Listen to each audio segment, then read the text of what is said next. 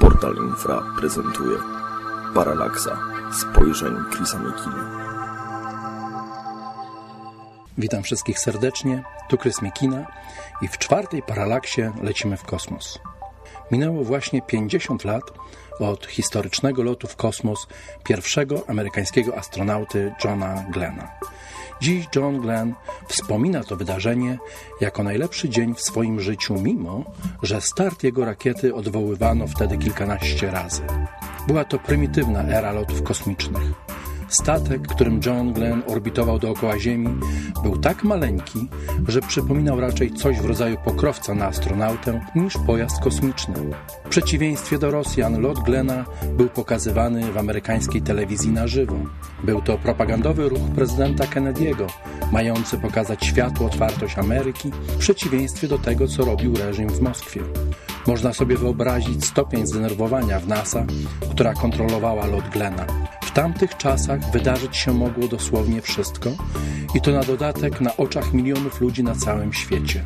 Glenn dotarł na orbitę okołoziemską dzięki rakiecie Atlas, która była przystosowaną do tego celu wojskową rakietą balistyczną i dokonał w ciągu ponad pięciu godzin trzy okrążenia dookoła Ziemi, po czym wylądował w wodach południowego Atlantyku po bardzo niebezpiecznym, powtórnym wejściu w ziemską atmosferę. Rakieta Atlas wystartowała z przelądka Canaveral, a centrum lotów kosmicznych w Houston jeszcze w tamtych czasach nie było.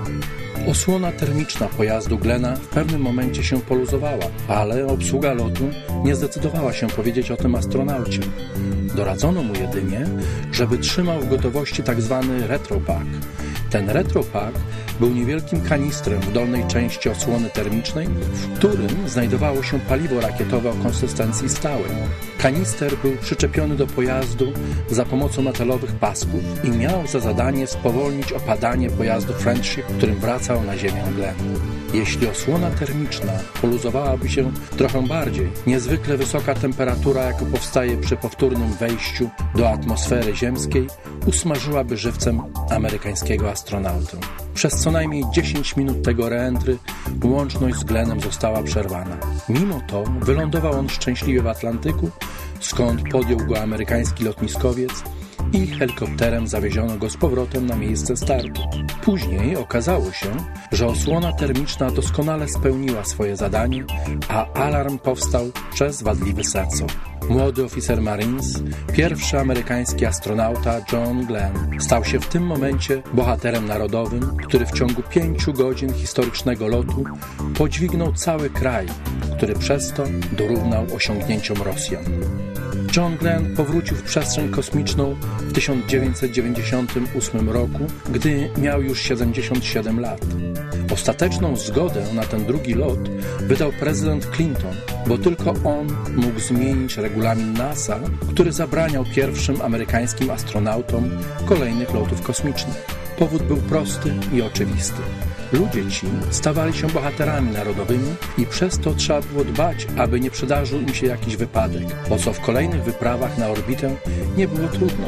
W tamtych czasach loty kosmiczne były bardzo niebezpieczne. Dziś są już tylko niebezpieczne. Glenn przekonał prezydenta Clintona, że będzie prowadził na orbicie testy medyczne dotyczące ludzi starszych. John Glenn próbował nawet sam startować po urząd prezydencki i całkiem mu to nieźle szło, ale podczas jednego z wyjazdów w ramach kampanii wyborczej zemdlał w łazience i mocno uderzył się podczas upadku w głowę. I nikt nie wiedział, czy to zmęczenie, czy może coś, co zostało po jego kosmicznej przygodzie. Informacja o tym wypadku przedostała się do pracy i Glenn musiał zakończyć swoją polityczną karierę przynajmniej na jakiś czas. Został on później senatorem z Ohio, wygrywając pod rząd cztery kolejne kadencje. W 1999 roku, po 24 latach bycia senatorem, John Glenn odmówił startowania w kolejnych wyborach i zrobił coś naprawdę niezwykłego. W marcu 2001 roku pojawił się w sitcomie NBC Frasier, gdzie powiedział kilka absolutnie niecodziennych komentarzy. Komentarze te sprawiały wrażenie, jakby nie należały do skryptu. Nie pasowały też do roli, jaką odgrywał Glenn, ani do akcji rozgrywającej się w filmie. Okazało się później, że sam poprosił telewizję NBC o to, aby pojawił się właśnie w tym odcinku, co w samo w sobie już było bardzo dziwne. Podczas swojej sceny zwrócił się nagle w stronę kamery i powiedział, cytuję, Wracając pamięcią do dni pełnych glorii, źle się czułem z tym, że poproszono nas o mówienie rzeczy, których nie chcieliśmy wcale mówić i zaprzeczanie innym rzeczom. Niektórzy ludzie pytali, czy byliście sami tam na górze? Ale nigdy nie daliśmy na to prawdziwej odpowiedzi.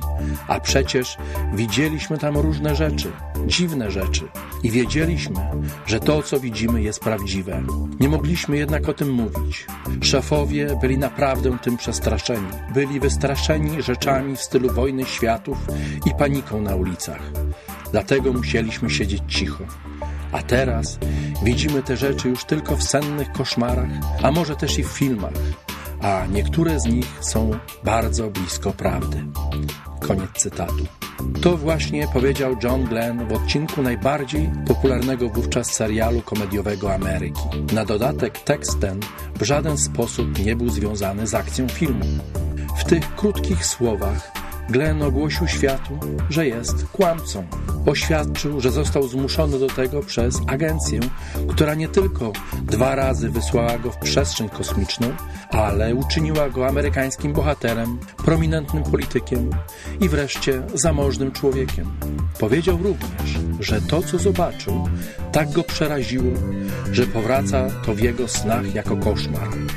I na koniec, że niektóre filmy na temat UFO są bliskie prawdy. Możemy więc z całą pewnością uznać, że w 2001 roku, roku Odysei Kosmicznej Artura Clarka, John Glenn starał się nam powiedzieć prawdę. Tak więc 50 lat temu pierwszy Amerykanin dotarł na orbitę okołoziemską, gdzie wcześniej byli już Rosjanie. Siedem lat później Amerykanie wylądowali na Księżycu, a światu się zdawało, że ludzkość lada chwila w swoim rozpędzie dosięgnie gwiazd. Tymczasem dziś cały ten pęd w kosmos utknął w martwym punkcie i daleko mu do pionierskich czasów prawdziwych zdobywców. W czasach, kiedy niemalże z marszu zdobyto Księżyc, ustalono nawet datę załogowej wyprawy na Marsa na połowę lat 80. zeszłego wieku. Dziś, niemalże 30 lat później, taka perspektywa wydaje się mniej realna niż kiedyś, a obecna data, jaką ustalono dla załogowej misji na Czerwoną Planetę, to 2036 rok. Rok, w którym Ziemi może zagrozić asteroid Apophis.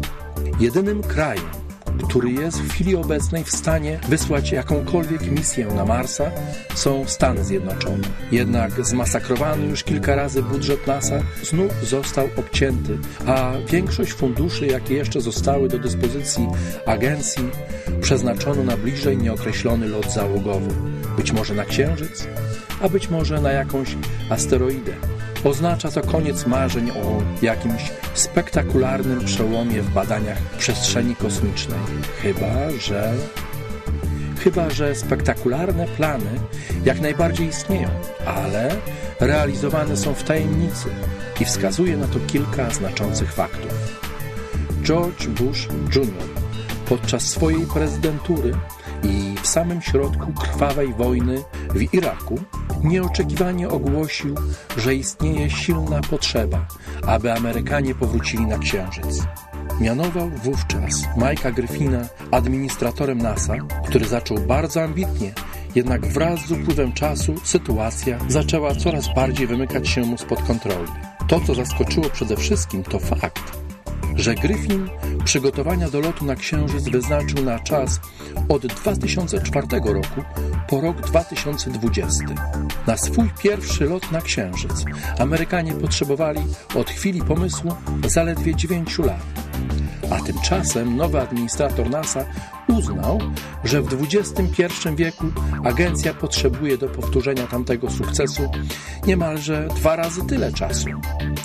Decyzja taka wzbudziła wiele kontrowersji, zwłaszcza, że Gryfin ogłosił, że chce zbudować dwa zupełnie nowe typy rakiet, ogromnie zaawansowanych technologicznie i przez to bardzo kosztownych.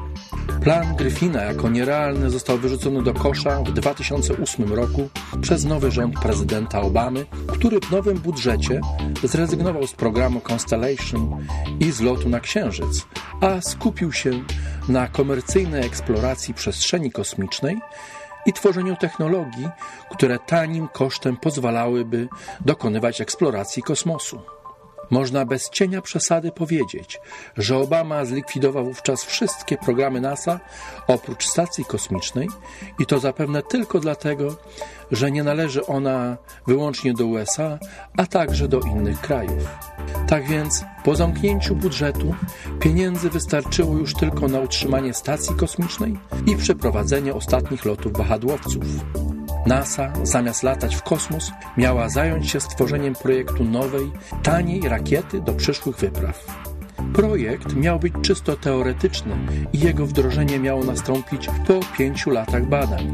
Taka decyzja była ostatecznym ciosem w serce NASA, bo agencja, a przy okazji cały kraj został pozbawiony tym samym ambitnego celu, tak jak było to w przypadku lotu Glena i dogonieniu Rosjan, czy później lotu na Księżyc.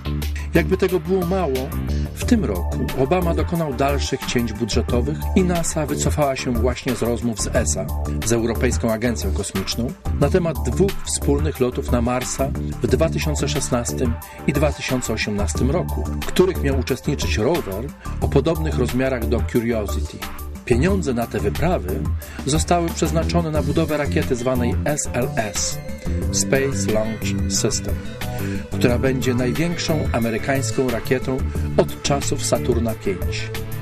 Rakieta ta ma być niezwykle elastyczna i będzie ją można powiększać i zmniejszać w zależności od celu, do którego ma dolecieć. Taka rakieta w 2036 roku ma być wystarczająco duża do przeprowadzenia załogowego lotu na Marsa. Do 2036 roku jest jeszcze masa czasu. Ja się wierzyć nie chcę, że USA dobrowolnie rezygnuje z dominacji przestrzeni kosmicznej. Dlatego wiele wskazuje na to, że być może jest to jakaś zasłona dymna, która ma przykryć prawdziwe cele i działania NASA. Jakie są to plany? Nie sposób jest mieć co do tego jakiejkolwiek pewności, ale z zachowania agencji wyraźnie widać, że na coś oczekuje. Mimo, że wiele programów zostało zamkniętych, to ich nie zlikwidowano i w każdej chwili można je niezwłocznie powołać do życia. Na co więc czeka NASA? Co jest w stanie wywołać oczekiwaną zmianę? Jest tym prawdopodobnie ogłoszenie istnienia życia pozaziemskiego w naszym układzie słonecznym. I jedyną właściwą odpowiedzią na tą sytuację będzie zorganizowanie międzynarodowej załogowej misji na Marsa.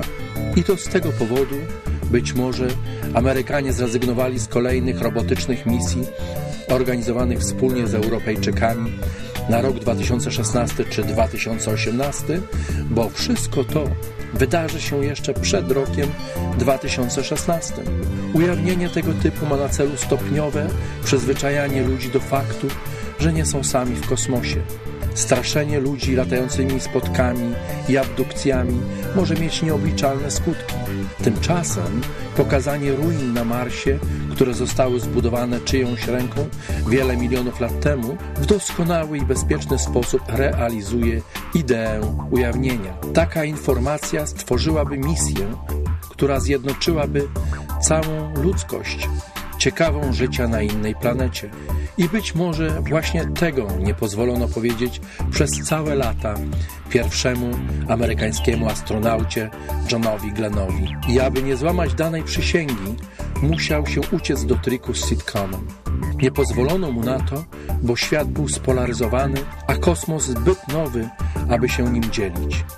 Dziś kiedy wiadomo, że kosmos ciągnie się w nieskończoność, wiara w unikalność ludzkiego życia jest coraz bardziej absurdalna. Dlatego, aby stawić czoła nowym wyzwaniom i być może innym cywilizacjom, potrzebna jest bardziej niż kiedykolwiek jedność wszystkich ziemian. I ja osobiście mam nadzieję, że taki właśnie scenariusz jest dziś realizowany. Dziękuję wszystkim za uwagę, mówił Krys Miekina. Zapraszam na moją stronę nowaatlantyda.com i oczywiście do następnej paralaksy już wkrótce. Produkcja i realizacja: Portal Infra www.infra.org.pl